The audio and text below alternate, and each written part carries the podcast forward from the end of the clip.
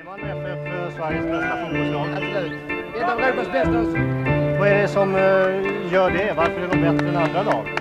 Jämnheten i materialet. De har 25 stycken fullgoda spelare, nästan Europaklass allihopa. Och där säger vi hjärtligt välkomna till dagens 102 avsnitt av För alltid nummer ett, Gustav.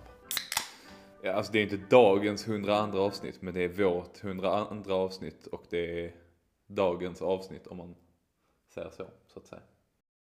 Ja men det är tur att du, tur att du någonstans ändå rättar mig. För att jag, jag ringde till dig innan och sa att Gustav, vi måste spela in. Vi måste spela in idag. Eh, jag tänkte att det här avsnittet ska vara en liten eh, en uppskattnings, ett uppskattningsavsnitt till, till Malmö FF.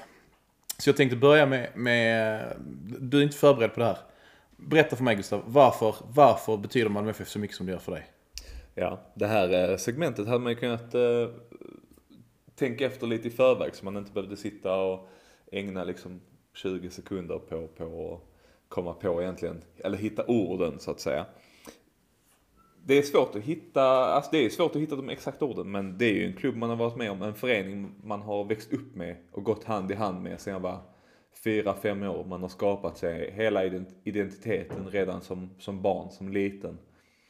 Eh, fick man relationen. Och egentligen det har ju bara vuxit och vuxit och, och hela det emotionella som det har påverkar och som det leder till, ja, det, det går inte att beskriva egentligen på något rimligt sätt. Eh, det här blir inte bra. Jo, för att det, det var lite precis dit jag ville komma. Att jag tror att när jag ställer den frågan så kommer ju lyssnarna själva också börja fundera på var, var, varför går man på Malmö FF? Varför betyder Malmö FF så mycket för dig liksom, och för, för, för en själv? Ehm, och varför jag ville ta det så här och kanske få det svar jag fick av dig och inte riktigt veta vad du skulle svara. Det är för att jag idag, bara egentligen av en händelse, vaknade på morgonen som jag gör den 24 februari varje, varje år och bara känner att idag är det Malmö FFs födelsedag. Och jag känner en extrem stolthet. Men jag hade nog svarat samma som dig. Vet, du vad mer jag känner om, faktiskt? Som, som nu, nej, när jag, nu när jag fått frågan har fått suga en stund och, och liksom ta, ta den till mig. Det är att på, på något sätt så känner man en, eller jag gör i alla fall en tillhörighet, inte bara till, till laget, utan det blir ju min tillhörighet till hela, till hela stan på något sätt. För att på samma sätt som, alltså det, det låter, det blir ju klyschigt och det är ju kanske lite klyschigt men på, den resan som jag, som man själv har gjort i livet när man gick från en liten, liten pågspoling som var 5-6 år gammal, skulle börja på Ribersborgsskolan till att sen 10 år senare spela fotboll själv ute i Mabi liksom. Den resan ser man ju alla, alla på läktaren, alla runt om men också har gjort liksom. De har varit med från, från dag ett och det har kommit nya och det har försvunnit några. Så det är en tillhörigheten att man känner en gemenskap mot alla i den kretsen och, och, på något sätt även om man inte känner alla personligen så känner man alla eh, på ett djupare emotionellt sätt typ. Ja men precis och, och det, jag vill ta vid där egentligen för att det är där min dag liksom börjar. Ehm, dottern är då på sportlov tillsammans med mig som jag är, jag vet ni, jag jobbar som lärare. Och så sa jag till sambon som hade skrivit sin tenta i tisdags, vad ska, vad ska vi hitta på idag liksom? Vad, vad, vad gör vi? Och, eh, och då kommer det liksom det här mejlet från Malmö FF där det liksom står men, eh, årsdagen och man kan hämta ut årsboken och, och så här. Och, och sen kollade jag att kalendern, de tränade på IP. Så det vi gjorde, vi åkte in alla tre, hela min lilla familj till, till eh, Malmö IP. Solen sken och det var ett par tappra hjältar. Så går man liksom, börjar, börjar dottern liksom knatta runt där på Malmö IP. Och, ehm, och bara ställer sig och tittar lite och så säger hon oj! När det smällde ett skott utanför. Och, och, eh, och det small till i reklamskyltarna. Um, och så pekar hon liksom på, på, på, emblemet och så sa hon FF. Och uh, ville ha på sig MFF-tröjan när vi skulle åka in liksom. Och det är väl någonstans dit jag vill komma, den här, den här känslan av att, som du är inne på också, föreningen, det, det betyder så oerhört mycket. Och någonstans då när man då blir, blir förälder så, så vill man ju, det, det enda jag vill är att hon ska också genuint börja gilla detta. Ehm, och när man då när vi efter träningen åker bort till Erik så vi säger liksom, men fan vi provar att käka lunch där. Aldrig, aldrig käkat lunch där innan.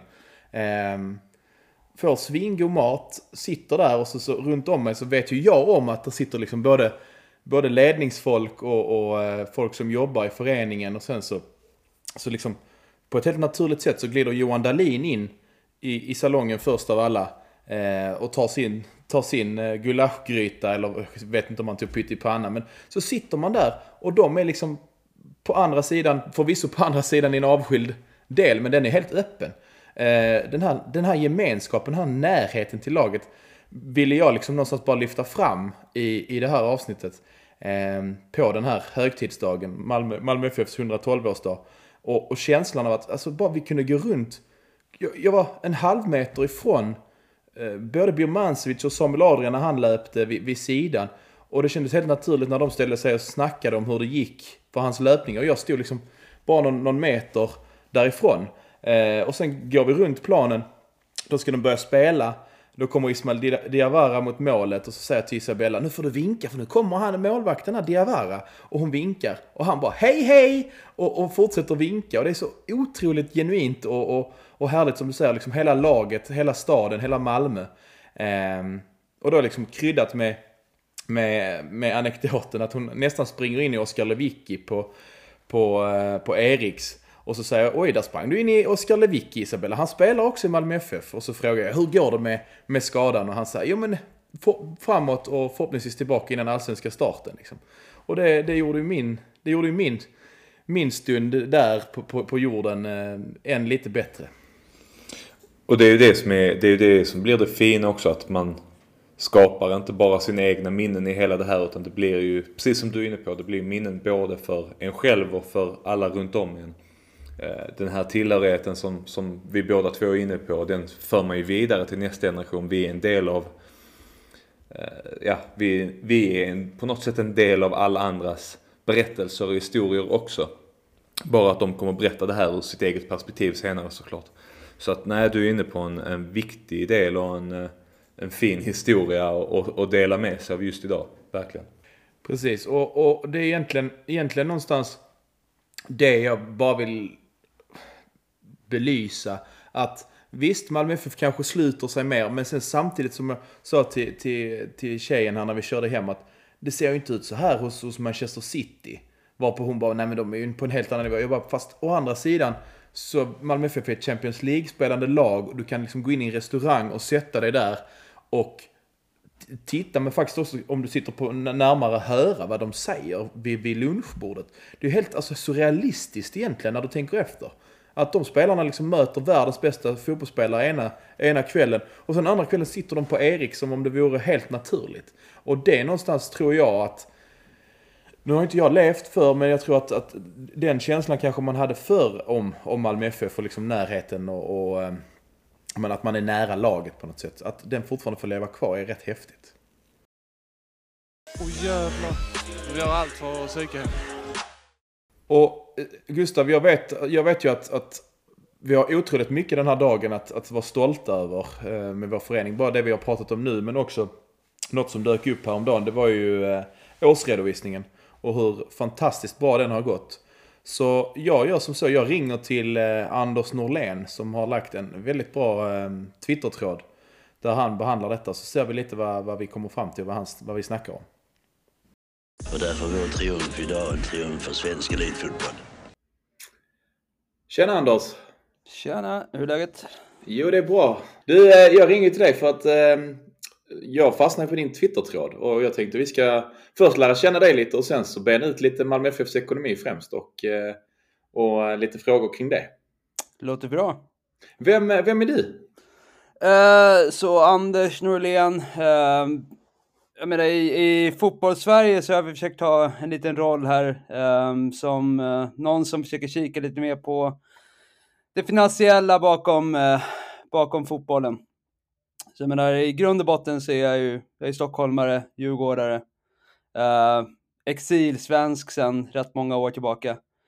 Uh, och uh, när man sitter här i öknen i Saudiarabien så har man gott om tid att nörda ner sig i de där detaljerna som jag vet inte, ganska få kanske tycker är intressanta eller spännande, men som alla andra, eller alla ändå sitter och, och kastar runt hela tiden. Och alla någonstans inser att eh, att eh, pengarna bakom fotbollen någonstans påverkar utfallet på planen.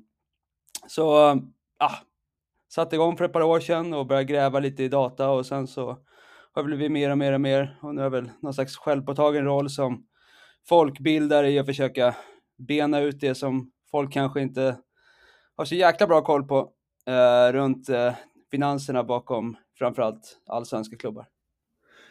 Hur, hur kommer det sig att du, du landar i, i Saudiarabien då?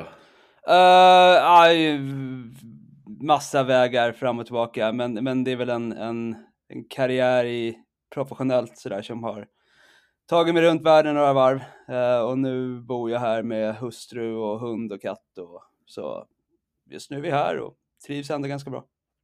Och, men det som jag fastnade för var att du skrev till mig att du hade säsongskort på, eh, på Tele2 på Djurgårdens matcher. Ja, jag har ju det. Uh, och det utnyttjas inte så mycket. Uh, men jag vet att uh, jag är ändå liksom lyck tillräckligt lyckligt lottad för att fortfarande få vara med i de här WhatsApp-trådarna. där folk sitter och liksom skriker fram och tillbaka om liksom passa höger, passa vänster. Och, och det gänget har säsongskort. så, ah, fan jag har, ett, jag har en stol men uh, den är väl uh, ganska sparsamt utnyttjad. Den, den, den kanske lånas ut mer än vad den används av dig? Det gör den, så kan man säga. Ja, det, jag tycker ändå det är härligt på något sätt att man liksom vill ha kvar sin anknytning till, eh, till sitt lag och allsvenskan även om man då bor i ett annat land. Ehm, jag har ju svårt att relatera till det där. Jag bor bara lite utanför Malmö och har, har ju säsongskort också. Så att.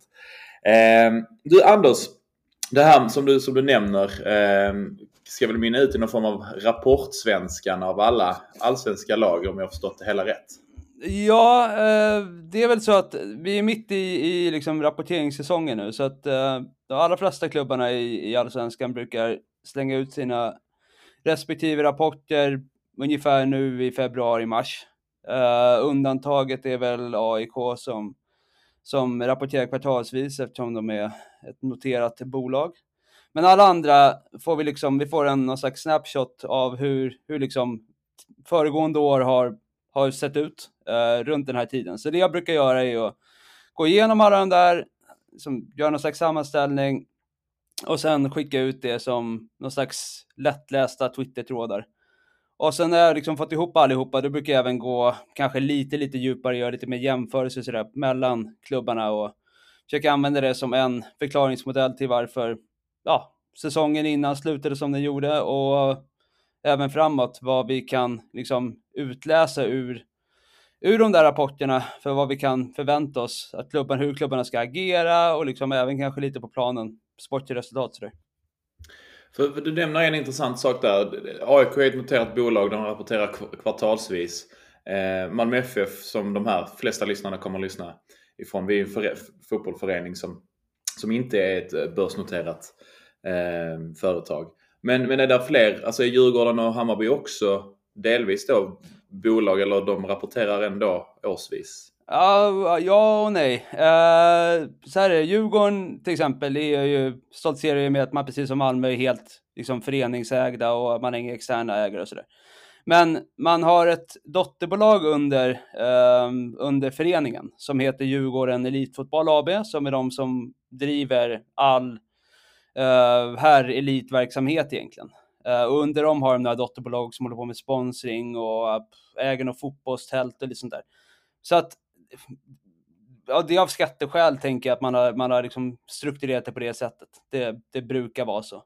Bayern är ju, eh, har ju också Hammarby Fotboll AB som är de som innehar elitlicensen. Och där äger ju en, eh, en eh, lång herre från Rosengård en, en del av det.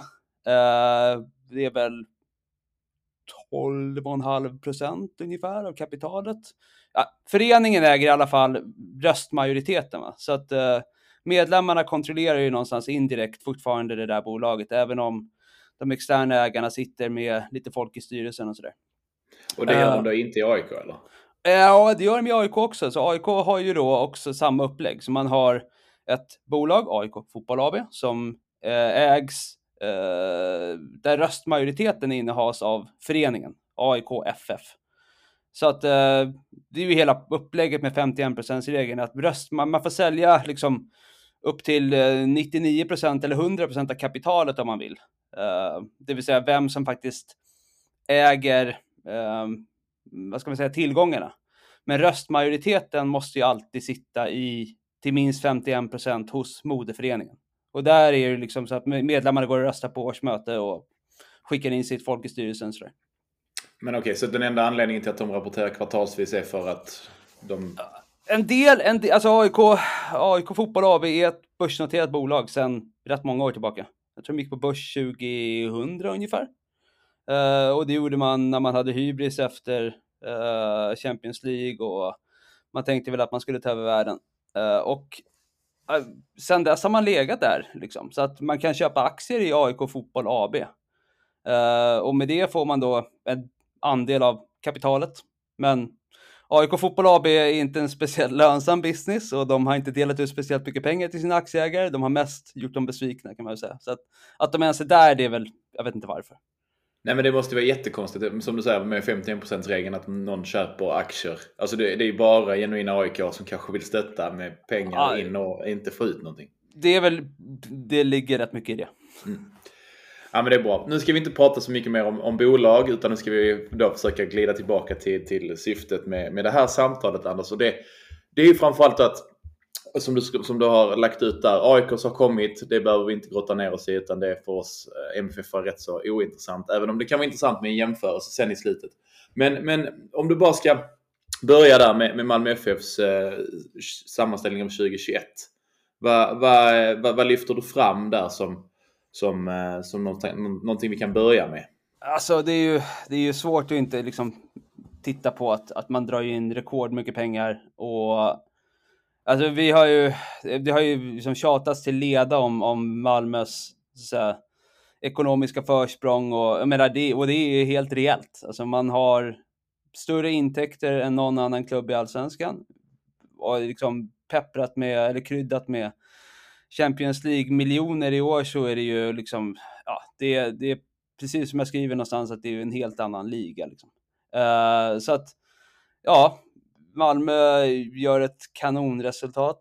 Uh, man har gjort jättemycket rätt jättelänge och det är ingen slump att man är där man är.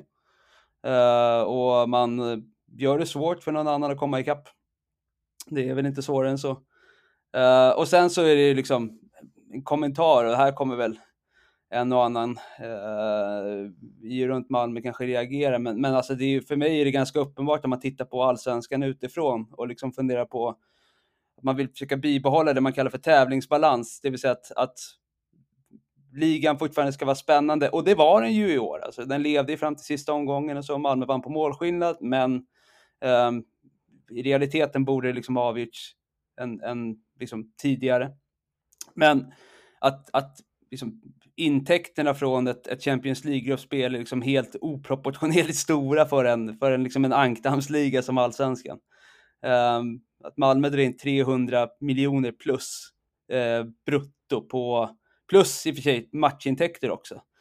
Så vad nettot blir där, ja, norr om 200 miljoner. Det är ju liksom, ja, det, det, det är nästan två Stockholmsklubbar tillsammans. I, i, bara från Champions League-nettot. Liksom. Alltså det, det, är så, det är så vansinnigt mycket pengar i, ett, i, ett, i en allsvensk kontext. Men, eh, men jag menar, det är ju, det är ju någonting man har jobbat sig upp till. Liksom. Man, eh, man har satt en väldigt professionell organisation och liksom man, man har en tydlig idé om vad man vill och hur man ska arbeta och jag menar, det, det har gett fruktansvärt bra utväxling både på planen och liksom i, i eh, när vi tittar på, på redovisningen och på finanserna. Så när, när, du pratar, när du pratar då att, att 200 miljoner netto. Jag försöker ställa liksom lite, vad ska jag säga, dumma frågor även om jag kanske är med på, på, på, på det du säger. Så tänker jag för de som lyssnar som kanske inte är så insatta ekonomiskt. Kanske några yngre lyssnare som, som lyssnar. Vad, vad menar du med, med det? Alltså om vi kan också försöka ta ut, plocka bort Champions League-intäkterna. För det tror jag alla förstår. Alltså att ja.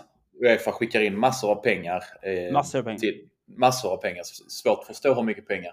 Ehm, men, men om man plockar bort det, hur ser ekonomin ut för Malmö FF då? Om vi inte hade gått till Champions League förra, förra året? Det är ju, det är ju så här, vi pratar, man, pratar alltid, man brukar alltid dela upp det när man tittar på liksom, eh, ett år, ett kalenderår från januari till december. Så tittar man alltid på så här, ja, rörelsen börjar man alltid med. Det vill säga intäkter från från match och från sponsorer, från tv och lite sånt där. Och sen så har man kostnader som är associerade med det. Jag menar att, att gå på Uh, gå på match, det kostar pengar för Malmö FF, man måste arrangera de där matcherna. Man måste ha liksom, säkerhetsvakter och man måste ha planskötare och man måste ha ditten och datten. Så att uh, uh, det kostar pengar att tjäna pengar. Um, och det gäller även för sponsorintäkter där man måste liksom arrangera evenemang med sina sponsorer och man måste ha, ja, flyga runt om i Europa på bortamatcher och vad det nu är för någonting. Så att alla de där grejerna lägger man ihop och sen så har man då den stora kostnadsposten egentligen. Uh, förut efter att man har fått alla de här intäkterna och så har man liksom funderat på att varje av de där intäkterna har en liten kostnadssida. Så vill man ju helst att det då ska täcka personalen som är Malmös och alla klubbars egentligen överlägset största kostnadspost. Uh, ofta att det är liksom två tredjedelar av, av kostnaderna som en fotbollsklubb har är för sin personal och det är ja, givetvis kanslipersonal och vd och alla de där, men framför allt är det väl i professionell fotboll så är det spelartruppen. Um, och där kan man säga att utan Champions League, sådär väldigt grovt höftat, så, så går ju Malmö back på sin drift. Men det är ju liksom ingenting att... Det såg vi kanske förra året uh, primärt, där 2020 eh, backade man på sin drift ungefär 30 miljoner och jag menar, då kommer någon att säga så här, ja, det är jättemycket pengar. Ja, fast det är ju någonting man kan hantera. Det är därför man har tillgångar som man kan dra på ett, ett år där man kanske inte har extraordinära intäkter. Um, och det har Malmö. Alltså man pratar alltid om det här med eget kapital och man pratar om kassan och det egna kapitalet är i princip värdet då av eh, det, det som är föreningens medlemmars eh, värdet på, på, deras andel av tillgångarna. Det bokförda värdet av tillgångarna kan man säga, så minus skulderna. Och det var förra året ungefär på ja, 450 miljoner och i år är det nu över 600 miljoner. Så att när man har ett, ett, underskott på 30 miljoner eller 50 miljoner eller vad det nu är för någonting, får man sätta det i kontext någonstans till, till liksom vilket underhusfett man har för att kunna klara av, klara av ett ett år där man inte har extraordinära intäkter. Och det här planerar Malmö för. Det har Niklas Kalnén varit ute och snackat om rätt mycket, att man, att man fokuserar alltid på treårscykler. Eh, att man liksom planerar, budgeterar egentligen över en cykel eftersom man har en fotbollsklubb generellt har rätt mycket volatila intäkter, det vill säga det kan vara ett Europaspel, det kan vara någon stor spelarförsäljning och allt det där liksom, om man tänker på det i cykler om två, tre år, vilket är en normal kontraktscykel för en fotbollsklubb, så, så får man liksom titta på hur mycket, hur mycket, hur ser, hur ser balansräkningen ut som man säger, eh, bakom, eh, när, man, när man sitter och liksom funderar på hur mycket pengar man ska spendera. Och i Malmös fall är detta inget problem. Eh, så mycket pengar har man. Så, ja, vad ska man säga, det är det är, man har ett underliggande driftsunderskott om man liksom exkluderar Europaspel, men det är ingenting man inte kan hantera. Nej, nej men det, jag tyckte det var bra, bra förklarat för, eh, för de som kanske då inte riktigt har koll på det. Ehm, för det, det, är alltid intressant, för som du också nämnde till mig innan vi, innan vi ringdes här idag, ehm, är ju det här faktumet att du försöker leta negativa siffror hos, hos AIK och kanske Malmö FF och hitta något som är eh, uselt ju eftersom att ja, man, man, är ju supporter i, i grund och botten. Det är du också till Djurgården liksom. Men siffror är ju svart och vitt. Antingen är de ju bra eller dåliga. Alltså röda eller svarta helt enkelt. Det, det går ju inte att komma ifrån. Det går eh, inte att ehm, komma ifrån. Nej, vilket ju blir intressant. Eh, men jag tänker att, att en, en intressant grej som jag vet att en del kanske kommer fastna på och, och undra lite kring du har ju inte svaret på hur Malmö FF kommer göra eller bör göra eller ska göra. Men det här med sponsorintäkterna, eh, där, där liksom andra lag, AIK och Hammarby, börjar liksom närma sig och, och eh, kanske snart är i kapp där vi har tappat lite. Va, vad tror du det kan alltså, bero på och hur, hur kan det se ut så? För ja, det är rätt stora alltså, skillnader. Ja, nu ska vi säga, vi får ta allt, allt här med liksom lite relativa termer. Så här, så här är det, skulle jag ju säga. Malmö har generellt sett de sista åtminstone tio åren varit absolut bäst i Sverige, helt överlägsna på att mobilisera sitt sponsornätverk. Det vill säga, man har haft, ofta har man haft dubbelt så höga sponsorintäkter som den som har varit nummer två. Um, och liksom utan att, att förta någonting från vad liksom den sportsledningen har gjort under de åren när man liksom har lyft upp sig på liksom högst upp på, på, på kullen så, så är det har nog varit det i särklass viktigaste eh, verktyget för att kunna nå dit.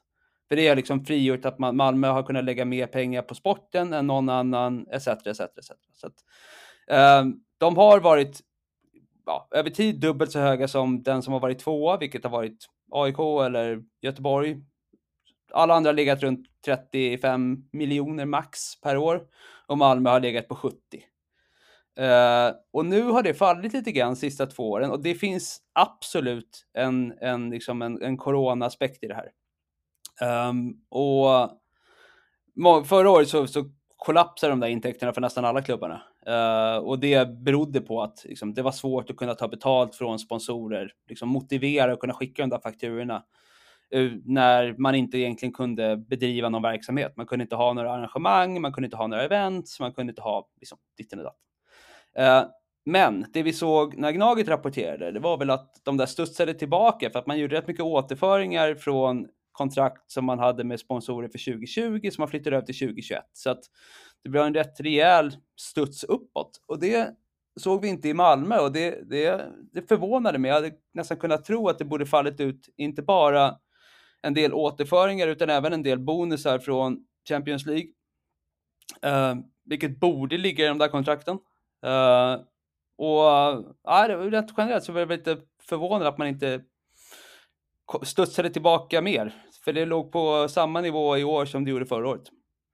Och det var väl bara en sådär, en notering. Och sen tror jag jag läste någonstans, om det var med ordförande, att Eh, man förväntar sig att det där skulle komma tillbaka lite starkt nästa år. Men ja, jag vet inte, det, det är väl bara en, en liten sån detalj. För det vi kommer se nu när Bayern rapporterar har jag hört sådär lite mellan skål och vägg att, att de kommer nog att smälla till och landa någonstans runt 43-44 miljoner i sponsorintäkter, vilket kommer vara uh, all time high för dem. Uh, och det kommer vara all time high för alla klubbar utanför uh, Malmö FF någonsin. Uh, och kom det en katt. um, och um, det är ja, det, det, är för mig en ganska intressant observation. Så antingen så är det så att Malmö börjar få problem eller så är det så att de andra har någonstans steppat upp och lärt sig av de som varit marknadsledare i 15 år, vilket är Malmö FF. Ja, och det är, egentligen i grund och botten är det inte så konstigt när Malmö FF liksom är upptagningsområde i princip hela Skåne. Vi har ju ingen annan, alltså undantaget Helsingborg, men de, de känns inte som någon stor utmanare till Malmö FF, varken på då sponsorintäktsdel eller, eller sportsligt. Medan då AIK, Djurgården, Hammarby slåss ju lite grann om samma företag, samma publik, samma eh, men upptagningsområde. Göteborg har ju sina med Häcken och till viss del Gais och ÖIS eh, kvar där. Så att, så att Malmö FF sitter ju i en enormt unik situation och det är väl liksom lite det som jag fastnar för och vill, vill att vi tar med oss och tittar på eh, med Malmö FF eh, supporters glasögonen. Eh, eh, börjar vi slappna av eller är det som du säger en coronaeffekt? Det vet vi inte. Men, men den är, observationen är intressant i alla fall. Ja, och det, alltså, det har skrivits massor om det här. med alltså, nätverk, det är så, nätverket som Hasse Borg drog igång runt millennieskiftet och, och liksom, som man har byggt vidare på. Och Malmö investerat mycket i också, ska man säga. Alltså man har varit jävligt duktiga. Uh, och det, det tror jag alla andra klubbar är liksom de första att erkänna också, att, att Malmö har gjort jävligt mycket rätt. Liksom. Och samtidigt har man haft en, en fin nätverkseffekt, som du säger. Upptagningsområdet i och runt liksom Malmö och Skåne, det, det är bara MFF. Um, ehm, och det har, som jag har förstått det också så har det funnits ett sådär, jag ska inte säga press alltså, men det har funnits uh, liksom, det, det, har varit lättare att motivera företagare att vara med. Uh, lite sådär att ens kunder säger att du vill med i MFFs nätverk och är man inte det så uh, ah, då är man lite så outcast. Så att, så att det har liksom, ja men det har funnits en, en, en sån ganska stark nätverkseffekt att liksom i och runt Malmö FF, där är man med. Um, och sen har ju alla andra försökt återskapa det där, givetvis. Liksom, men kanske inte lyckats, eller ja, man har uppenbarligen inte lyckats lika bra. Uh, men om det är någonting som har hänt, så det, det vet jag inte. Jag kan bara liksom svara på det här anek anekdotiskt. Så. Absolut. Eh, sen en, en annan eh, reflektion från den här tråden som, där, du, där du med risk för att låta som en papegoja eh, nämner ju ett par gånger. Eh, det här att man måste hitta ett sätt för att aktivera den här kassan som man nu, eller då, alltså själva, själva balansen och enorma kassan som man har eh, på, på något bra sätt. Va, va, vad skulle du säga om du tittar på, eh, där, där har ju du kanske mer erfarenhet än mig och de som lyssnar och läser detta eh, på andra klubbar där du har sett liksom, ekonomiskt bra, bra saker som de har gjort. Vad, vad skulle Malmö kunna göra med, med sin kassa? Alltså låt mig bara så här, ta ett halvt steg tillbaka och bara säga så här. Alltså man vinner, inga, man vinner inga fotbollsmatcher med pengar på banken. Man vinner fotbollsmatcher med bra spelare på planen. Och jag menar, bra eller mycket pengar på, på banken liksom kan ju möjliggöra att kunna ställa ett bra lag på planen. Liksom där har vi, det är hela länken. Liksom. Men den stora frågan för Malmö framåt blir så här, man pratar väldigt mycket om att ta nästa steg och lite sådär vagt definierat, vad, vad är det där steget egentligen? Uh, är det, alltså, eh, vi måste ändå konstatera att strategin man har, man har kört har ju varit extremt lyckosam. Uh, även om den inte, den har nog förändrats över tid.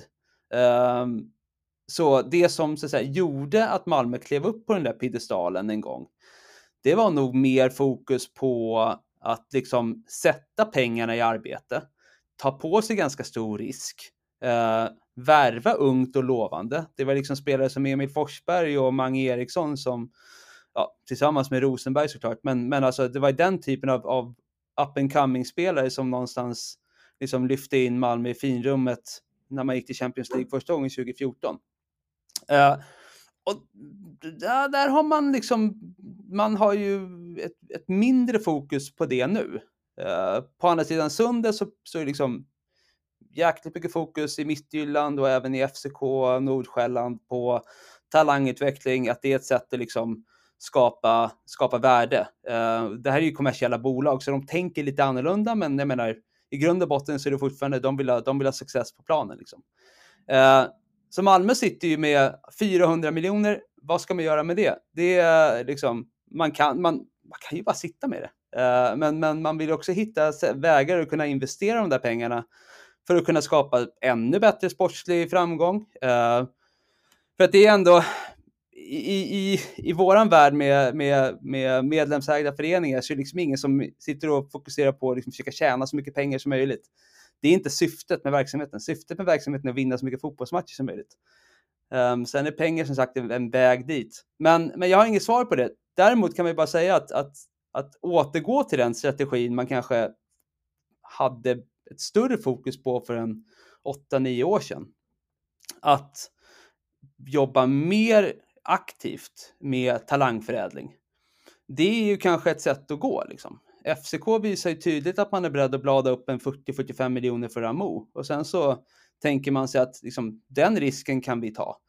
Uh, och så hoppas vi på att liksom, det ska leda till, till någon slags finansiell utväxling, men även sportslig utväxling. Man vill ju att han ska liksom lyfta FCK på planen.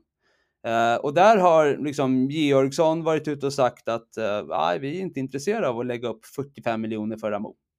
Okej, okay, då är man inte det. Eh, då väljer man en, en, en, strategi med lägre risk, lägre finansiell risk.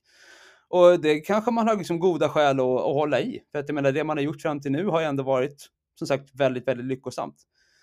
Um, så att, ja, Malmö har ju de här, den här utmaningen att liksom försöka hålla sig kvar på toppen, men samtidigt hålla konkurrenterna bakom, samtidigt vara nytänkande. Och det, det är alltid lätt när man är, när, man har, när det har gått väldigt bra, att man fastnar lite i gamla hjulspår. Men, men där, det, det är ju svårt att säga och liksom eh, höja flaggan någonstans och säga att ja, men där är Malmö nu. Det är man ju inte.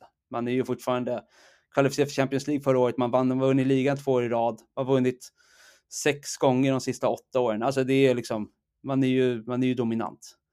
Eh, det är ju bara så. Ja, nej men det är som du säger, det blir spännande att se var vi, var vi hamnar om en uh, 3, 4, 5, 5 år. Eh, men hitta nya sätt tror jag man, man, man behöver göra för att som du säger, hålla, hålla er och de andra lagen bakom sig. Eh, är det någonting mer kring, kring den här liksom, ekonomiska rapporten som du tänker att vi kan förenkla när vi talar om den? Eller tror du att den blev tydligare för de som både läst och lyssnat? Det, är, alltså, det är väl det enda, enda andra man, man skulle kunna säga som jag någonstans flaggade lite där, det är att Malmö nu är netto skuldfria. Det vill säga, alltså man har fortfarande lån knutna till, till, eh, till stadion. Och de är på ungefär, vad ska jag säga, bara kolla här nu, de är på ungefär 175 miljoner. Uh, och sen så har man alltid lite sådär, vad vi kallar för kortfristiga skulder, alltså man, man, är, man, är, man har leverantörer man måste betala och lite sånt där. Men Malmö kan alltså, eller kunde i alla fall per årsskiftet, eh, betala av alla sina skulder, allihopa, och fortfarande ha pengar kvar i kassan. Det vill säga, av de där miljarden, alltså man, man, man har, man, man är inte skyldig någon pengar, kan man säga. Det har man alltid varit förut, eh, och det är man inte idag. Eh, vilket ju är, är ju remarkabelt alltså. För att hade du frågat mig när man, när man byggde, om jag hade vetat, eller så här, om jag hade börjat kolla på det här för tio år sedan, när man, när man, eller ja, mer, 15 år sedan, alltså man byggde stadion och man drog på sig en ganska betydande finansiell risk eh, i sin verksamhet. Eh, och, och sa att om 15 år kommer man vara liksom netto skuldfria. Det hade jag ju inte trott på. Alltså. Det hade ju eh, absolut mest troligt hade nästan varit att man inte hade ägt stadion längre. Eh, och att man hade varit hyresgäst hos, hos kommunen. Men eh, det, är, det är ju helt häpnadsväckande skulle jag säga. Eh, men samtidigt då att det säger någonting om vilken otroligt stark balansräkning Malmö FF sitter på.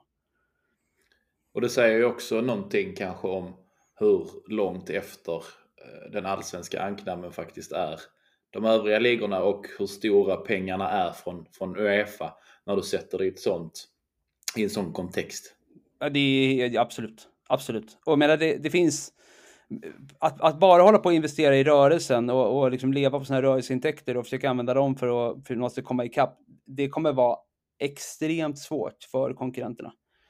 Um, de måste tänka nytt. Där Malmö ändå inte kanske behöver göra det så kommer konkurrenterna tvingas göra det. Um, och det har du kanske redan sett då att, att uh, ja, men framförallt Djurgården, Norrköping till viss del och nu även Bayern har lyckats ganska bra med sin spelarförädlingsstrategi. Liksom. Uh, och jag menar, man kan säga hur mycket eller lite man vill om att hur mycket av det ligger egentligen i kompetensen i de där klubbarna och sådär. Men, men ja, faktum är att man har lyckats bra med att köpa spelare billigt och sälja dem dyrt. Uh, Malmö har inte gjort lika mycket av det. Uh, nu gick ju Ahmed Hodzic, till slut på någon slags, jag vet inte, någon slags låndeal, för, vad det nu var för någonting. Men, men, eh, men eh, vad ska man säga, generellt har Malmö liksom inte riktigt behövt det. Nu vet jag att man fokuserar på det och man har tagit någon slags strategibeslut att man ska fokusera på det och det var liksom det lite eh, Jon Dahl Tomasson kom in med för mandat, försöka lyfta upp unga spelare, förädla, vi ska sälja vidare. Men hittills ser vi inte så mycket av det, um, utan Malmö har ett ganska begränsat transfernetto som vi kallar det. Alltså spelarförsäljning, alltså intäkterna från spelarförsäljningen minus det man så att säga, köper spelare för, det är eh, ganska nära noll. Där i många andra klubbar är betydligt, betydligt större. Så, så, och det, det är så för att de andra måste på något sätt bli bra på det. Sen tar man liksom vinsterna från de där försäljningarna, sen investerar man dem i sporten och så hoppas man på att man ska kunna ta Malmö ett år eller två år. Det är, det är lite så det har sett ut. Um, så ja, det, det är någonting som Malmö egentligen inte behöver fokusera på för att fortfarande vinna allsvenskan. För den vinner man nog i alla fall. Så avslutningsvis, vad, vad, krävs för att någon ekonomiskt ska kunna komma ifatt Malmö FF inom, inom de närmsta, men vi säger 5-10 åren? Att Malmö sätter kroppen för sig själva. Det, det är inte, jag tror inte att det är så mycket svårare än så. Uh, visst kan någon sätta en, en riktigt bra någon slags spelar i, som eh, förädlingsstrategi som Bode har gjort i Norge eller liksom Mittjylland har lyckats väldigt bra med i Danmark. Liksom man hittar nya vägar och sådär. Och sen liksom börjar man ackumulera så bra mycket talang på planen att man ändå liksom tar det sportsligt och så hoppas man att Malmö ska gå i samma fälla som ja, men Basel eller Rosenborg och liksom ja, fokusera på att ja, men vad har vi här egentligen? Vi har massor av pengar, vi har spending power och sen så gör man samma misstag som Göteborg gjorde i slutet på 90-talet, att man, att man på något sätt ja, smäller pengarna på fel gubbar. Uh, man vinner inte, man får panik och sen så är liksom, ja. Förstår, men det är liksom, det, det, vad ska man säga, det, det, är, det är mycket som ska gå fel för att man ska hamna där. Uh, och det är rätt mycket panik och det är rätt mycket, det ska liksom, yxan ska nog börja gå på kansliet och i styrelserummet också då. När medlemmarna börjar bli otåliga och förbannade på att det inte går som man hade tänkt sig och sen så byter man ut gubbfolk som har suttit där länge och sen så plötsligt så är man inte, har man liksom på något sätt missat varför man blev framgångsrik en gång i tiden och så har man glömt bort det och sen så, ja, är man som alla andra. Så att krokben för sig själva, tror jag, är det enkla svaret. Så, så inte att ett lag eh, från, från typ huvudstaden går till Champions League? Det räcker? Ja, Kanske. alltså, ja, om de lyckas med det, men det är liksom Gnaget har försökt i, ja, de försökte nästan tio år i rad. Va? De lyckades väl inte, de lyckades väl krångla sig till Europa League en gång. Uh, annars har ju alla varit helt chanslösa. Uh, och även om Bayern hade lyckats vinna en straffsparksläggning mot Basel så hade man ju, ja, det hade ju, det hade ju hjälpt så att säga. De har ju ett bra momentum uh, på ganska många plan, men, men alltså man, man kan liksom aldrig komma upp i hålla i samma nivåer på sina utgifter som Malmö kan. Uh, det, då tar man lite för mycket risk i Hammarby. Uh, och det är där vi alla andra har problem, kan man säga. Vi, kommer, vi kan aldrig nå upp till exakt samma nivå eller samma nivå över tid. Kanske en säsong där, en säsong där, men liksom inte, inte över tid. Och där, det är väl där de där, um, ja, den där kassakistan någonstans hjälper till att hålla, hålla konkurrenterna bakom sig. Det låter som att vi kan hålla med de orden och uppmana alla lyssnare och medlemmar i Malmö FF till, till lugn. Ingen yxa i styrelserum, ingen, ingen oro. Så ska det kunna ordna sig. Du Anders, jag säger stort tack för att du har tagit dig tid den här lediga dag i Saudiarabien. Eh, så kanske vi får anledning att höras eh, längre fram i, på säsongen här också. Hoppas det. Ha det gött. Ha det bra. Hej. Vi har också vunnit SM-guld precis som Bosse Larsson och Christer och alla de här Ja du Gustav, det, var, det var, blev, blev ett matigt, matigt snack med, med Anders där. Um, vad, vad, är dina, vad är dina spontana reaktioner på den? Eh, alltså för, först och främst måste jag bara flicka in hur, hur kul den här eh, kommentaren är precis i början när han nämner AIKs hybris kring, kring deras liksom, vad ska man säga, bolagisering eller den satsningen de gjorde där när de trodde att de skulle bli klubben som tog sig in i i allsvenskan och tog sig in i, eller förlåt, i, Champions League. Det var en, en kul bisats, man hör ju där lite var han, eh, eh, ja, var han kommer från så att säga i, i sina supporter, eh, sina supporter, sitt supporterskap. Men sen tycker jag att det, det som framförallt sticker ut det är hur, hur duktig och hur rimlig han är på, på att diskutera liksom det ekonomiska både ur ett ganska, ganska enkelt eh, med ganska enkla medel och, och få det att vara väldigt lättförståeligt. Och sen generellt professionaliteten i det han gör eh, är ju såklart jäkligt intressant och kul också. Eh, sen siffrorna är ju som de är. Jag tycker han har ganska bra analyser kring, kring liksom hur vi har tagit oss dit vi är och, och, och ja, kanske framförallt de riskerna, eller vad man ska kalla det, fram, som, som vi har framöver.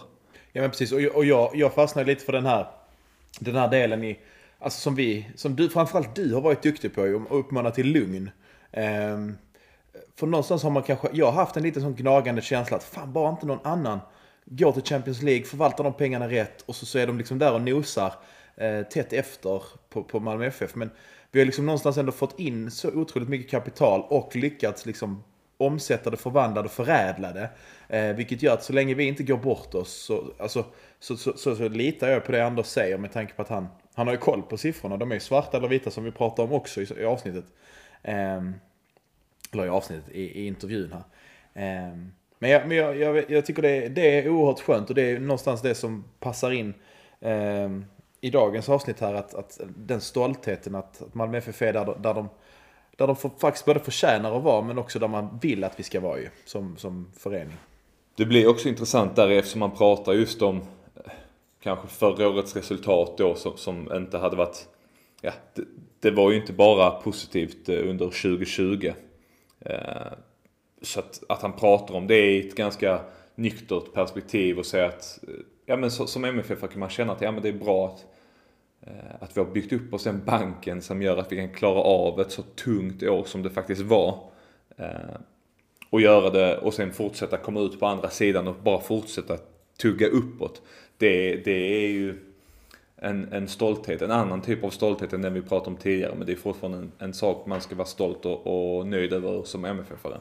Ja, absolut. Och, och jag vet att, eller jag tänker lite så här att vi inför kanske eh, den allsvenska säsongen när vi, när vi vet lite hur det ser ut och när vi vet vad vi har värvat och, och fick vi den anfallaren. Vi, vi kan ju inte sitta här och orda egentligen om, om vilken strategi Malmö FF bör ta. Men vi kan titta tillbaka lite på detta avsnittet då.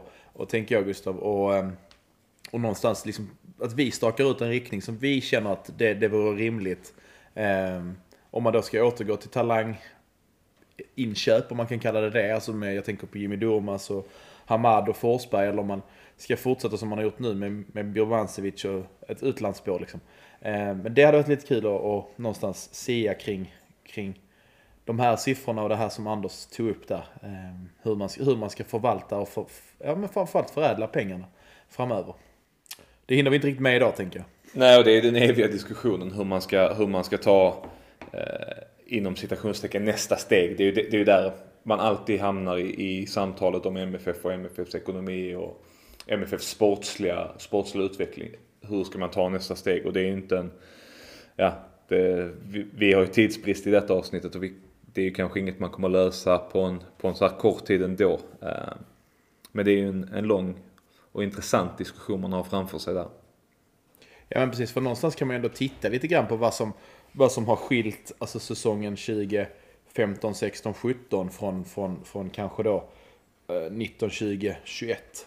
Ehm, och se om vi kan se någonting som skiljer i, i eh, alltså med, med hjälp av siffror och med hjälp av ehm, inköp och vilka spelare och kontrakt och sånt. Men det, jag tänker man kan sätta sig in lite mer i just den biten. Men just att en, en utomstående eh, benämner det på det sättet tycker jag är intressant och att gör, gör någonstans ändå att vi kan, vi kan bolla upp den. Eh, men annars som sagt så, så, jag vet inte, de som lyssnar hoppas jag känner samma att, att vara oerhört eh, pedagogiskt eh, och tydligt att, eh, att det såg väldigt, väldigt bra ut. Och med det så håller vi kanske för idag. Ja, jag tycker det. Jag tänker att vi återkommer ju förhoppningsvis någon gång i nästa vecka när vi har, ja, vad ska vi säga Gustav, förhoppningsvis planenligt vunnit mot, mot Ängelholm. Ja, det, det är alltid det. Jag vet inte vad det är med mig i år, men efter senaste matchen här så mina nerver stillades inte av att vinna, vinna med 5-1 mot Gais utan eh, jag har någon kupporo fortfarande som gör att jag känner att vi kan gå på minen mot, mot Ängelholm eller mot eh, Värnamo sen. Men förhoppningsvis så hörs vi igen om tre poäng här. Det tycker jag. Eh, men som sagt, tack för att ni har lyssnat och eh, på återhörande. Så har vi hej. Hej.